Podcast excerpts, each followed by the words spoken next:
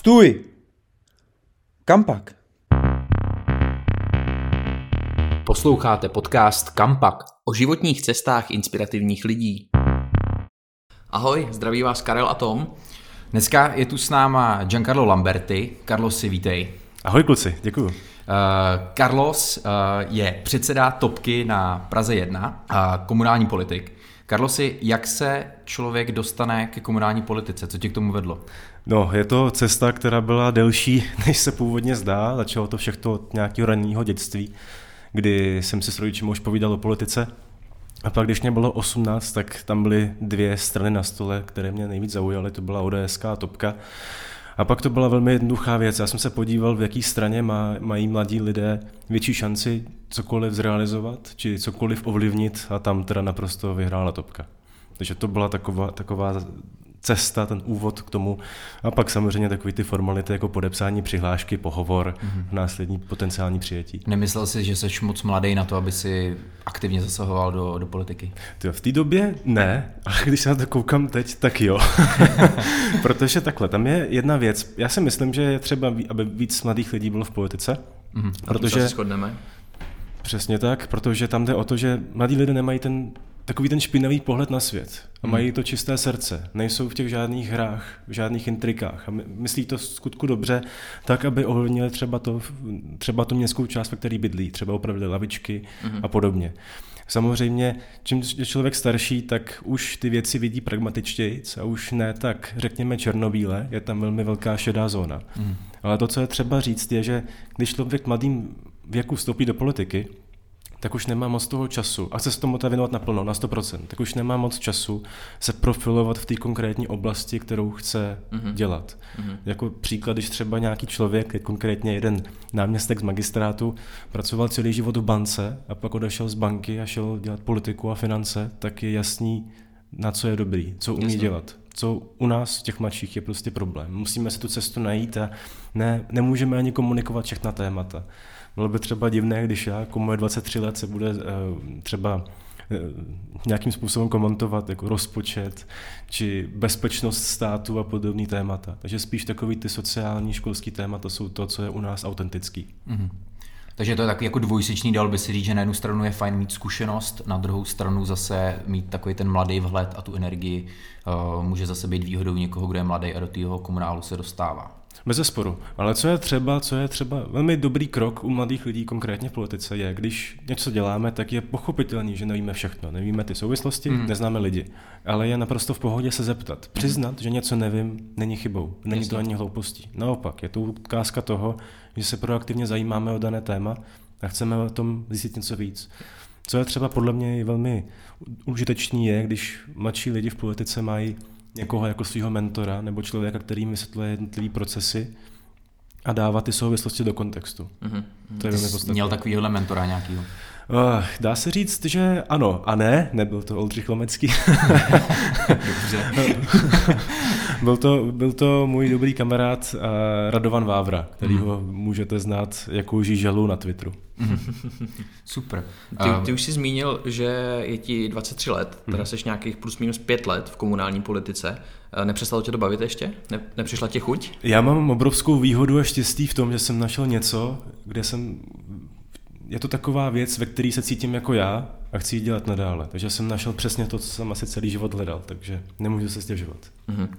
A vlastně zajímalo by mě, jak ses k tomu dostal. Ty k tomu rozhodnutí si musel dospět už teda někdy na střední škole, že chceš jít do politiky. Nebo jakou školu jsi vybral? Co, co jsi v té době studoval? Co jsi dělal? Jo, u mě to je trošku komplikovanější, protože já jsem po základní škole šel na německý gymnázium Tomase Mana, kde mm-hmm. jsem se naučil mluvit německy, ale jelikož jsem chtěl mít nějakou řekněme, specializaci v konkrétním oboru, tak jsem po kvartě přestoupil na střední odbornou školu civilního letectví. Uh-huh. A tam jsem se teda vystudoval jako člověk, který prostě, řekněme, zná letiště, zná ty procesy a může kdykoliv tam být zaměstnaný. Takže to byla čistě pragmatická cesta. Uh-huh. Ale v té době už jsem celou dobu, třeba když byla občanka a podobně, tak jsem rád poslouchal, co je parlament, europarlament. Mám rád Evropu, jsem Evropan, mm, zajímám se o dění, co se v tomto státu děje. Takže pak ty kroky jednotlivý vedly k tomu někam stoupit.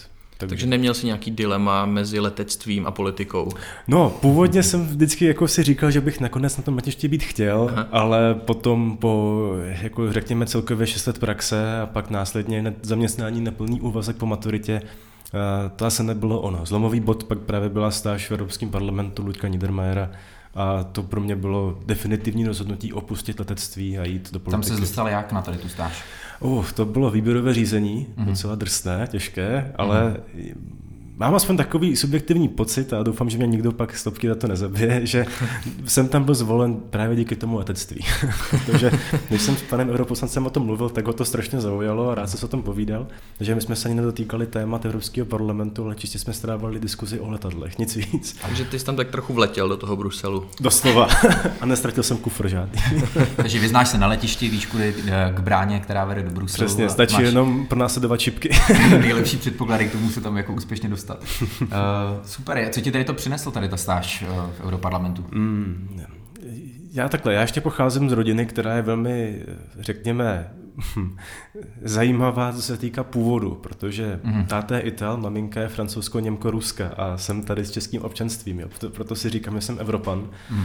A v Česku bylo docela těžké jako najít třeba i komunitu, která by tady to brala jako dobrou věc. Třeba na mhm. základce to bylo jako velmi špatný, že nejsem Čech a podobně a tak dále, ačkoliv česky mluvím, Jiro jsem tady, cítím se takhle. Mm. Tak v tom Evropském parlamentu to bylo, že všichni jsou jako na tom podobně jak já. Všichni jsou z různých rodin, různých kultur, národností, tradic zvyků a všichni se brali. Takže pro mě to bylo místo, kde jsem se cítil, tam patřím. Takže cítil se vlastně v tom Bruselu víc doma, než tady v Praze, v České republice? Mm, těžko říct, jako nemá to na to jít si sednout do hospody, dát si pivo a smažák. Ale co se týká jako i toho pocitu, když jsem se s těma lidma bavil, tak něco na tom bylo.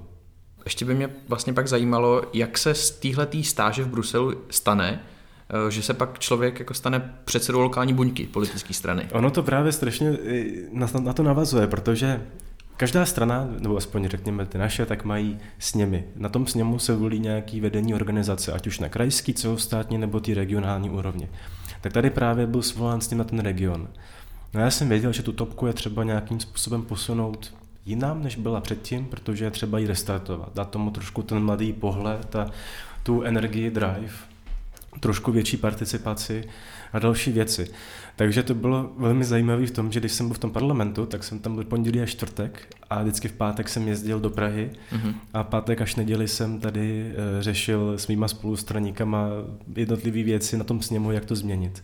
No, řekněme, že to bylo velmi náročné, stalo to asi 80 káv, velmi málo spánku, ale vyplatilo se to. Ale bylo to těžké, protože funguje to tak, že je třeba ty lidi přesvědčit o tom, že ta vize, kterou jsem měla, stále mám, je vize cel, společného týmu dohromady.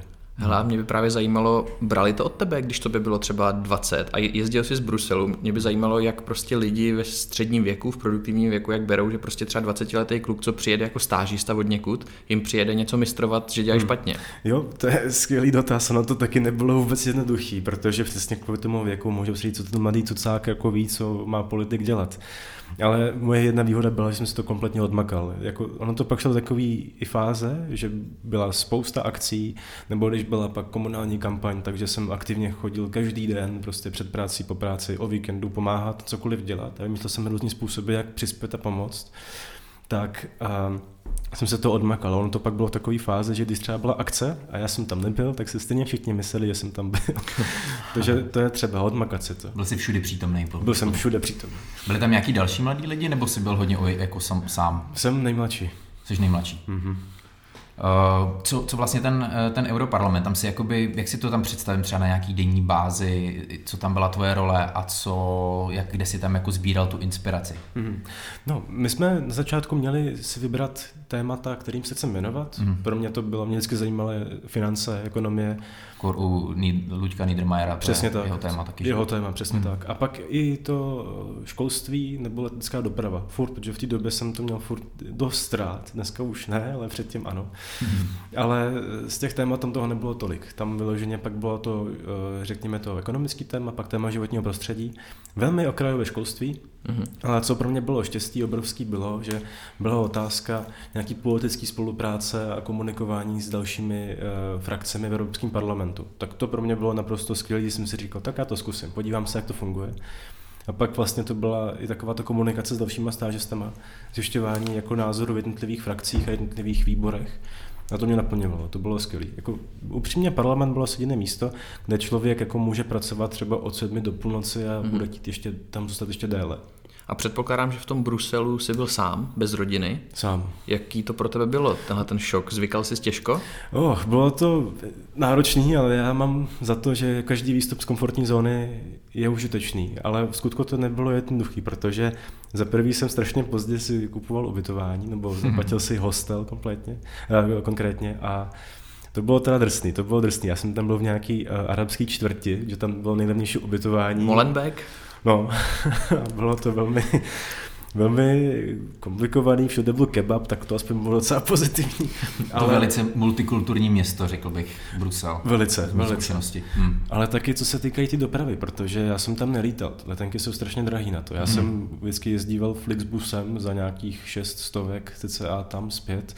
A jednou jsem měl dokonce událost, kdy jsem měl uh, jako další autobus v Mnichově a byla fakt pozdní hodina a já jsem právě kvůli tomu sněmu a topce nemohl jet dřív, tak jsem pak měl jeden moment, kdy jsem musel 6 hodin spát na levičce, přikrýt se novinama, aby nebyla zima, protože sněžilo, byla zima jako prase. tak jsem tam musel čekat, takže i takový zážitky. A pak samozřejmě jdete v tom autobuse, v teplákách, v Mikině, v Šiltovce, máte v kufru oblek, ale do parlamentu to v těch teplákách nemůžete. tak jsem šel do nějaký kavárny, dal jsem si tam palačinky s kávou, šel jsem na tohle, tam jsem se převlíkl do obleku, umyl jsem v umyvadle aspoň obličej, vyčistil se zuby a šel do práce. To je jako skutečně zajímavá cesta do Europarlamentu přes eh, takže spodní na lavici do tepláků. Až. Takže sice jako bylo to zajímavé, ale ta, ta cesta možná byla ještě zajímavější. Aby na by hlavně nebylo poznat, kde jsi přespával tu Přesně, noc předtím. Že? Protože nás se tam pravidelně ptali, jak jsme dojeli a já si nemůžu říct, že jsem spal na lavičce a překryl se papírem, aby nezmrznul. Ale každý někde začínal. Každý někde začínal. Zajímá mě, myslíš, že tam nějaký prostor, třeba když se člověk chce jakoby v rámci toho Bruselu tak jako angažovat, uh, je lepší, když třeba ty zastupuješ nějakou buňku, já nevím, topku, jsi tam jako, jako Čech v Bruselu, nebo je potom nějaká šance tam třeba navázat a zůstat tam jako dlouhodobě a najít si tam práci uh, na, na tom místě. Určitě ta možnost je. Já jsem tam totiž se pak seznámil s určitýma lidma, kteří začínali třeba podobně, že byli za nějakou stranou, mm. jako, ať už jakoukoliv, začali tam a nějak se vypracovali dál a pak se stali nezávislými a začali třeba práci mm, prostě v orgánech Evropské unie dál, jako v jiných zprávách a už to bylo jako v skutku tak, jak, jak říkám, že to jde, jde to. A co se týče života v Bruselu, eh, jaký to tam je pro 20-letého člověka, eh, co se týče nějakých nákladů na život mm, drahé, při té stáži? Drahé. Nejlevnější jídlo bylo kebab u netu parlamentu, anebo přímo jakoby, co musím pochválit, jídelna v Evropském parlamentu je skutku skvělá. je to velký výběr všech možných jako, uh, i příloh, dortíků a podobně. Hranolky nějaké? Hranolky skvělý, to, ty jsou vyhlášený samozřejmě tam. Pivo taky zajímavý, velmi silný, mm-hmm. a, ale na Prahu to furt nemá. Jako, ačkoliv to atmosféra atmosféra je velmi skvělá v tom parlamentu, tak asi bych si nedokázal představit, že Brusel je to město pro mě. Už mnohem mm-hmm. větší dopad na mě udělal Štrasburg, mm-hmm. což je taková řekněme, Francie s německým řádem. Mm-hmm. Takže to, to na mě působilo dobře, když jako určitě uznávám, že po nějaký době tam asi není moc co nového na, objevit, navštívit. Mm-hmm. Takže. Já jsem si právě říkal, jestli ty instituce tam nejsou nikdy uh, úplně pryč jako mimo vlastně t- ten reálný život, že vlastně máš postavený nějaký budovy, ať už je to prostě Europarlament, ať už je to Evropská komise, jsou vlastně vsazený někde do toho města a kolem toho se profiluje taková mezinárodní komunita lidí, která není ale úplně spjatá s těma jako lokálníma Bruselcema nebo uh, vlastně s těma lokálama, co tam bydlí. Je to tak, je to tam dost cítit, že kolikrát se bavíme o velmi, velmi jako nadnárodních tématech, mm-hmm. jako velice třeba o mořský doplavě, o způsobu emis, emisí a podobných věcí tak jako to, vlastně to moc nesouvisí s tím životem tom, konkrétně v Belgii nebo v Bruselu, že vlastně mm-hmm. jejich politici spíš řeší ten národní téma, než, jako, mm-hmm. než konkrétně za jejich zemi. Ale se chápu, je to Evropský parlament, je tam jako svoje vlastní samozpráva, ale jakoby, co můžu říct za sebe z té zkušenosti, tak ano, mnohem větší dopad byl, nebo nějaký důraz byl dáván na Evropu jako celek, než spíš to místo, odkud oni konkrétně jsou. Mm-hmm. Ono se to asi nedá moc jako srovnávat, protože zrovna Belgie není takový ideální příklad nějaký mm. národní identity, nějaký jako jednotící myšlenky belgický. Mm. Když je tam sjednocuje, tak akorát pivo, fotbal a... Čurající panáček. Královská rodina jsem chtěl říct, ale dobře. a hranolky. ano, ano, ano. Takže je jasný, že ta nadnárodní témata tam asi hrají větší roli v tom Bruselu. No. Mm. Ale teď možná, když odbočíme od Bruselu, ty kromě téhletý, vlastně té politické angažovanosti uh, si působil jako předseda studentské komory v radě vysokých škol. Je to tak? Je to tak, je to Co tak. to znamená? Co to no, je? Řekněme, že každý stát, aspoň mimo Evropské unii, má svoji národní reprezentaci studentů a studentek vysokých škol. A právě v České republice tuto úlohu uh, má na starosti studentská komora Rady vysokých škol. Je to vlastně organizace, která spojuje jednotlivé vysoké školy a my tam tvoříme tu studentskou část, od toho je ta studentská komora. Mm. A funguje to tak, že každá škola má svůj akademický senát nebo případně studentskou radu. Tam pak je třeba rozlišit, jestli se bavíme o vysokých školách veřejných, státních nebo mm. soukromých. A u mě se to sešlo tak, že jsem byl delegát soukromí vysoké školy, což uh, tam, tam jsou, ale nebyli vždycky tak aktivní v tady té gestci.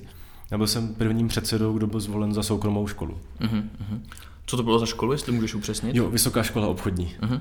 Tam právě jsem navázal na to letectví, když jsem si říkal, že bych to možná ještě mohl tak jako dokončit i s vysokou školou, ale už, už v tom jedu, že to musím dodělat. Co tam můžeš jakoby dělat v té studentské komoře? Co, co můžeš ovlivnit? My jsme tam řešili hodně věci legislativního nějakého pojetí, co se týká třeba novely vysokoškolského zákona nebo dalších třeba už vyloženě konkrétních věcí na určitých univerzitách, že třeba se něco děje. My jsme tady o toho, že zastupujeme studenty a mm-hmm. jsme, aspoň dle mého pojetí, takový mezičlánek mezi akademickou obcí a vládou, protože komunikujeme s oběma, jak, jak s vládou, tak právě s tou akademickou Takový lobbying, dalo by si říct Lobuješ no, za zájmy to, vysokoškoláků. No, spíš hájíme zájmy.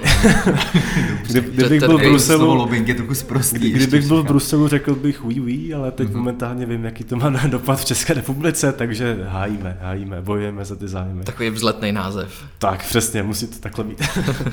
ale nebylo to jednoduché, protože to, samozřejmě to strašně, je to enormní žrout času. Mm-hmm. Třeba si říct, že vlastně to, je to vlastně věc na full time konkrétně. Musí se to dělat na 100%, aby to mělo ten hlavní smysl, co v tom spočívá, protože tam je miliarda schůzí ve sněmovně v Senátu s ministrem školství, s jeho náměstky, nebo s dalšími akademiky, s Českou konferencí rektorů a podobně.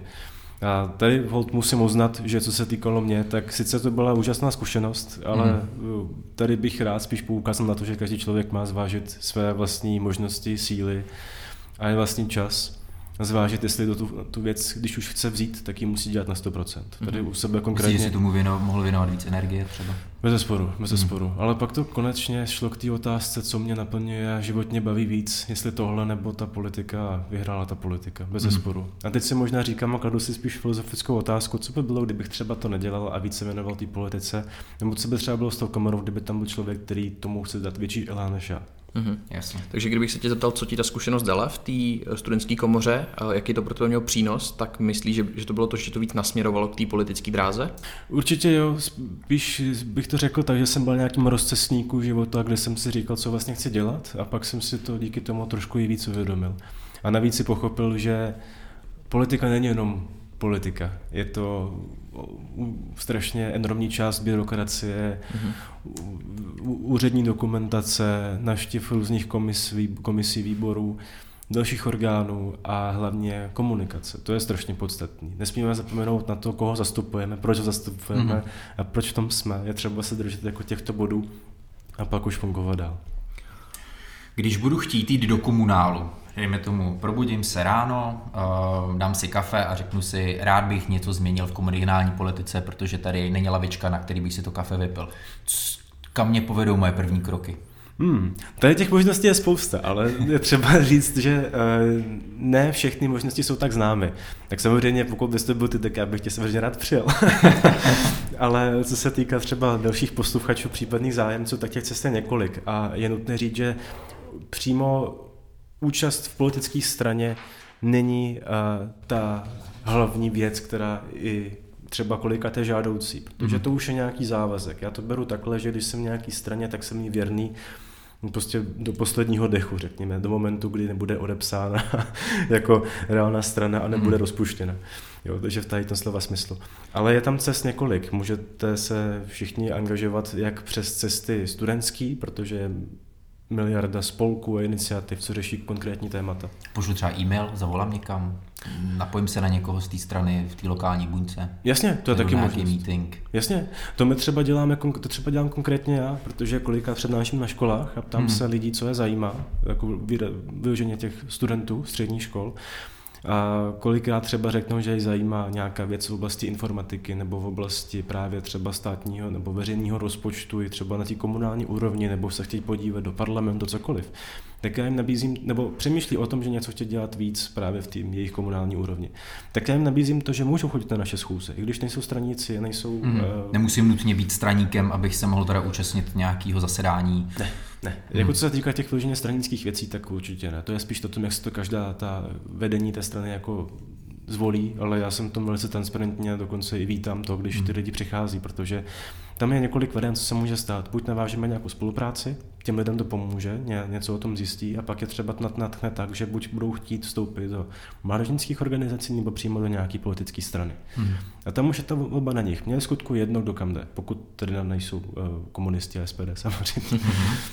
Ale tu volbu nechávám na nich. Není třeba nikoho kritizovat v tom, jaký má pohled na svět. Prostě nevíme příběh nikoho dalšího z nás a je tam miliarda proměných a skutečností, které nás vedou k tomu k určitému momentu. Mm. Takže třeba to všechno brát jako velmi, velmi řekněme, jako s, nějakou, s nějakým nadhledem a hlavně mluvit otevřeně a upřímně a hmm. navádět ty lidi, když je to třeba taky. Takže změnit můžu, když budu mít nějakou vůli, energii, snahu, iniciativu. Uh, bude potom dobrý, když se už jako do té strany přidám a stanu se členem, abych měl větší šanci třeba něco odhlasovat a tak. Jasně, určitě. Jako v momentě, kdy ten člověk už je v té straně, tak má hlasovací právo na těch právě sněmech, nebo když pak je volen výš, tak samozřejmě to pak má mnohem větší dopad a mnohem větší efekt, bez sporu, bez sporu. Ale není to ta jediná věc takhle, řeknu to asi takhle. Já jsem mladý člověk a rád si poslechnu, co si myslí ostatní lidé kolem mě mm-hmm. a ptám se jich zpětnou vazbu. Nejenom na to, co by oni chtěli, ale co si třeba mysleli o tom, co jsme my udělali, nebo co by mohli naopak třeba doporučit, změnit podobně. Pro mě je to strašně podstatný, eh, jako podstat, to jsou to úplně podstatní data, s kterými mm-hmm. třeba pracovat. Když si u zpětní vazby dostáváš třeba takhle jako hodně hejtu na svoji práci? Uh, no, samozřejmě, že jsou to, ne, že ne, člověk se nemůže zalíbit všem, ale mm. je, to, je to dobrý docela. Jo? mě to těší, naopak je třeba, když jako jsou ty střední školy a přednáším tam, tak mě vložně strašně pak těší ten kontakt, že třeba pamatuju si, že jsem přednášel třeba i dva roky zpátky a tu dneška se s těmi lidmi bavím. A oni mm. mě sledují a píšou třeba, zajímají se o tu Prahu 1 nebo o širší centrum, ale jistě jsou nějaká témata trošku kontroverznější a tam prostě hold je třeba to nějak vzít s klidnou hlavou. Ale to teda musím poděkovat letiště, protože nebýt letiště, tak asi tak dobře nezvládám stres. tak bys nebyl v Bruselu, nebýt letiště. Že? No to taky, to taky. je, je vidět, že každá zkušenost se na tobě podepsala do nějaký míry. Každopádně, Giancarlo, považuješ se za politika na plný úvazek, nebo co, co tě ještě jinýho živí? Na čem třeba pracuješ? Mm, já se uh, živím tak, že vlastně je to takový v Česku trošku zprostý slova i profese. Možná jsem si vybral dvě v Česku nejhorší profese, co jsou z pohledu vnímání lidí, politika, finanční poradce. Ale skvělá kombinace. Skvělá kombinace. Ale nejseš novinář, je to v pohodě. no to, ne, to je ještě dobrý, to je ještě dobrý. To jsou strážce demokracie, jak se říká. Správně. Ale co se týká toho, tak právě co se týká mýho, mý práce, tak právě finanční poradce. Že řekněme, měl jsem nějakou rodinnou událost, kdy jsem ty finance musel řešit za rodinu. A to mě nějak vedlo k tomu udělat si živnost a tady ty věci se věnovat profesně, protože jsem takhle dokázal tu rodinu vynést z těch, uh, mm, jak to říct slušně, komplikací a, a tím vlastně jsem chtěl pomáhat dalším lidem, mm. takže mě to i živí. No, takže to, to je ta moje hlavní věc. Chtěl bych být politik na plný úvazek, o tom žádná. Chtěl ale... bys třeba i směřovat jako na, na, na národní úroveň? Jistě, že, ale to je však, všem, to má svůj čas. Právě, má svůj jak jsem říkal, tak všechno má svůj čas, je třeba vybudovat to celý od základu. Začít Začal jsi mladý, takže určitě. Není kam spěchat. Já vždycky říkám, výhoda nás mladých je, že máme enormní množství času na ty projekty a hlavně trpělivost. Neuspěchat to. Mm-hmm. Neuspěchat to. No, ale politik na futem rád bych jednoho dne, třeba jo, ale to asi člověk ještě uvidí. A to, co teď děláš, to, to co tě živí, uh, limituje tě to nějak v té politice? Díky bohu ne, protože je to najíčo. Já si upřímně myslím, že asi bych nikdy v životě nechtěl být už zaměstnán, jako myslím od do v kanceláři, abych to s, mm-hmm. mým, jako, s tím, jak, jaký jsem, tak bych to prostě nezvládnul. Mm-hmm. Prostě bych to psychicky a fyzicky nedal. To vlastně taky byla jedna zkušenost. Já jsem do toho šel a po měsíci jsem dal výpovědi hned na stůl, hned na stůl že to není jako nic pro mě. Jasně. Uh, co projekt Finanční gramotnost? Ano, tak to, to je velkou ctí teď říct, že pan Karel na tom spolupracuje. Aktivně angažuje. Aktivně angažuje v tom tématu. Jistě, to je podle mě projekt, který má obrovský potenciál, protože když se na to podívám zpětně na Českou republiku, tak tady, nebo třeba konkrétně na sebe, já si nepamatuju moc, jako co jsem měl já na nějakým kurzu finanční gramotnosti. Byla to základka a já jsem si spíš to bral ve stylu, dobře, není škola, super, nebude mm. matika, takže místo toho budeme někde za školou poslouchat přednášku. A tím to pro mě jako zaslo. Mě ani nezajímalo moc, co tam bylo. Mm. A za druhý jsem asi byl dost mladý, na to mě to vůbec zajímalo. Ale mě tam je v České republice obrovská mezera, a nejenom v České republice, ale obecně ve světě. A je třeba lidi o tom trošku vzdělávat. Myslíš, že člověk vyjde prostě vejšku, i když výjdu třeba, když nevídu, dejme tomu ekonomku, a nebudu mít prostě ponětí o tom, jak si vzít, já nevím, půjčku na nový mobil, kterou bych si třeba asi brát neměl. Já si myslím, že to je trochu důvod, proč se Karel v tomto projektu taky chce angažovat, protože já bych to neměl prozrazovat a teď, když jsme sem přicházeli, tak měl problém vybrat si z bankomatu. no tak přesně proto ten projekt máme, abychom ukázali ty cesty. Ale je to takový, že třeba když si podívám i na své studenty, tak eh, ta, na své studenty, na své klienty, tak je to tak, že vidím, kolika to jsou třeba úspěšní manažeři, ale nedokáží spočítat rodinný budget, zažijou nějaký iluzi příjmu, nedokážou si říct pravdu. Ve financích je strašně třeba jako alfa omega všeho. Mít tu přímný k tomu, jaký je příjem, jaký je výdej. Hmm. Je to strašně jednoduchá matematika. Je to až triviální záležitost, ale ta upřímnost je tam těžká. A jak bys o tom chtěl ty lidi vzdělat? No, takhle, v první řadě nejpodstatnější podle mě cílovka na tady ten projekt jsou středoškoláci, protože... Hmm. Tam se to dá ještě zachránit. Tam se to ještě zachránit. Středoškolák ještě dokáže přijmout to, co neví a dokáže třeba lépe uznat vlastní chybu nebo neznalost. U těch vysokoškoláků je to mnohem náročnější, aspoň dle mého názoru. Takže středoškoláci jsou takový, řekněme, v tady tom uh, ohebnější, co se týká vstřebání znalosti, teď prosím, mm. no, no jokes there, čistě co se týká přijímání znalostí. Takže tak a je tam třeba navázat s nima v první řadě zájem, je třeba je zaujmout, protože to jsou situace, se kterými se v životě potkají. Každý se někdo v životě potká s tím, že bude muset jít eh, do banky, nebo třeba do mm-hmm. pojišťovny, mm-hmm. nebo bude řešit svoji nemovitost, bude potřebovat právní služby. Vybrat si třeba i typ karty běžný účet, aby to bylo výhodnější. Teď jsem třeba řešil případ, kdy člověk nevěděl, že to musel platit a pak byl, měl na sobě exekutora kvůli tomu, mm-hmm. že neplatil za vlastní účet. To jsou všechno věci, které jako, jsou jako třeba jako tak povrchně známy, mm-hmm. ale nikdo neví moc, jako by, co tím dělat dál. může dostat jako do dluhové pasti z toho, že nezaplatí jízdenku. Přesně tak, nebo třeba dneska v dnešní době je strašně aktuální takový to, že třeba můžete si koupit věc na zpátky, nebo na třetinky, já třeba dělá Alza, nebo můžete si třeba koupit nějaký produkt jako MacBook, Apple, cokoliv, mm-hmm. taky na nějaký zpátky. Nebo leasing, operativní, finanční. Mm-hmm. Má to smysl? Nemá? Jako, jaký jsou rozdíly? Ono se to dá strašně věci spočítat, ale lidi už chtějí mít ten komfort, chtějí to mít mm-hmm. co mhm. nejjednodušší a pracují s tím cashflow, co mají teď. Mm-hmm. Ale reálně jako otázka filozofická opět na všechny. Kdo z nás by byl schopen přežít půl roku bez toho příjmu, co všichni máme? Strašně malý procento. Covid právě je toho ukázkou, když jsme se všimli, jak vlastně krachují jak fyzické osoby, právnické osoby, podnikatele, mm. ičaři. Mm, je to velmi těžká situace a vlastně je to taková možnost nad tím se víc zamyslet a podívat se vlastně, proč to mám, ale třeba i ty typy úvazku, k čemu mm. je DPP, DPČ, hlavní pracovní poměr, jaký jsou rozdíly ve zdanění, mm. následním zdanění, nebo jak se dá třeba daň uh, snížit. Ty nástroje tu jsou, ale ne všichni o tom vědí. Mm. Ale je třeba to říkat tak, aby to bylo aby to pokrylo vlastně všechny instituce, které to takové věci nabízejí. Nemusí to být tak, že bychom museli fandit konkrétní, vůbec ne. Mělo by to být otevřený a vybalancovaný ale hlavně je potřeba s těmi lidmi dál pracovat. Já jsem dávno četl nějaký článek jako České národní banky, že ne všichni, že třeba když takové kurzy jsou, tak až po dokončení kurzu nikdo s těma lidmi už nepracuje. Strašná škoda. My právě taky to budujeme tak, že jim pak chceme nabídnout následní servis a poradenství, o tom vlastně u, už u konkrétních věcí. Třeba mm-hmm. přijdou pak s momentem, že mají třeba jít na pohovor, tak mm-hmm. my jim poradíme, jak, jak vlastně, jako komunikovat při pohovoru a tak dále. Přesně tak. Je pravda, že tohle jsou otázky, jako ve kterých hodně lidí tápe a vůbec si nejsou jistí v tom, co mají dělat správně, co se jim vyplatí, co je výhodný. A je pravda, že možná ta současná doba a současná pandemie to ještě jako umocní tuhle tu potřebu eh, já mám trošku za to, že, že jakoby někdy ten systém i chtěl vlastně, že člověk vlastně vyjde a tady ty věci nezná, tak začne, začne vlastně pracovat, začne si kupovat třeba věci, které nepotřebuje a, a dlouho zjišťuje, že, že to není optimální jako řešení. No. Hmm. Každopádně uh Tyhle ty tvoje plány, které máš, týká se to tvojí budoucnosti, vidíš ji v České republice, nebo neskoušel si třeba prorazit kromě Bruselu někde jinde ještě, třeba v Itálii? no, i, ne, ne, ne, ne. tam ti půjde jenom jméno, předpokládám. Tak, tak, a další část rodiny, která tam je. Ale ne, já se miluji, cítím se jako Čech, mm-hmm. chci fungovat tady, chci tady žít. To je vlastně, jako, proč jsem mi rád, že jsem tady. Já jsem rád, že vůbec rodiče mě vzali sem. Mm-hmm.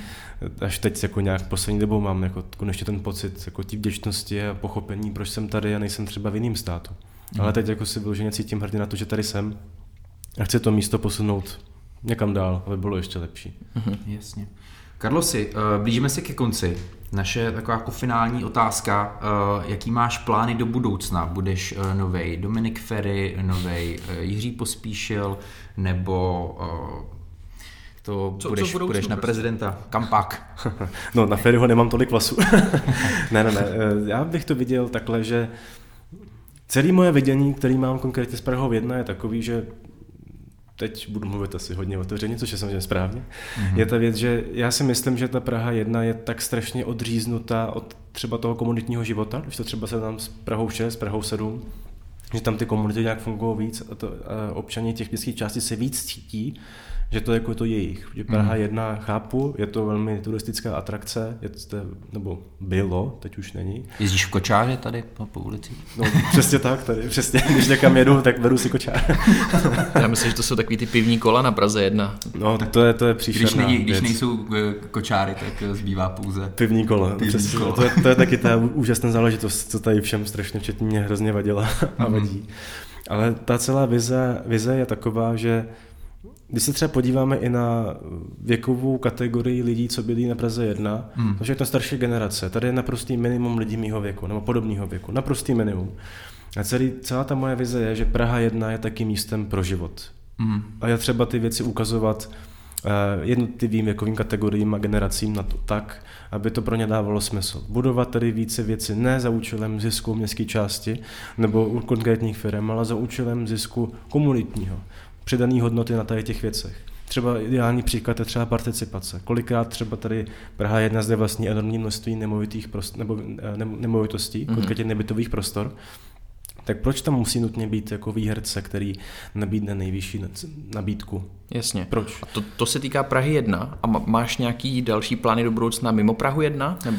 Rád bych, rád bych určitě. Jako jak jsem říkal, tak asi jste pochopili, že ten Evropský parlament je zrovna věc, která, ve který bych asi se cítil dobře. Dobře, Karlosi, tak my ti budeme držet palce. Uh... Moc děkujeme za upřímnost. Já moc děkuji za pozvání a držím palce. Tak jo, to byl Giancarlo Lamberti. A příště zase Karel a Tom. O tom, co potom.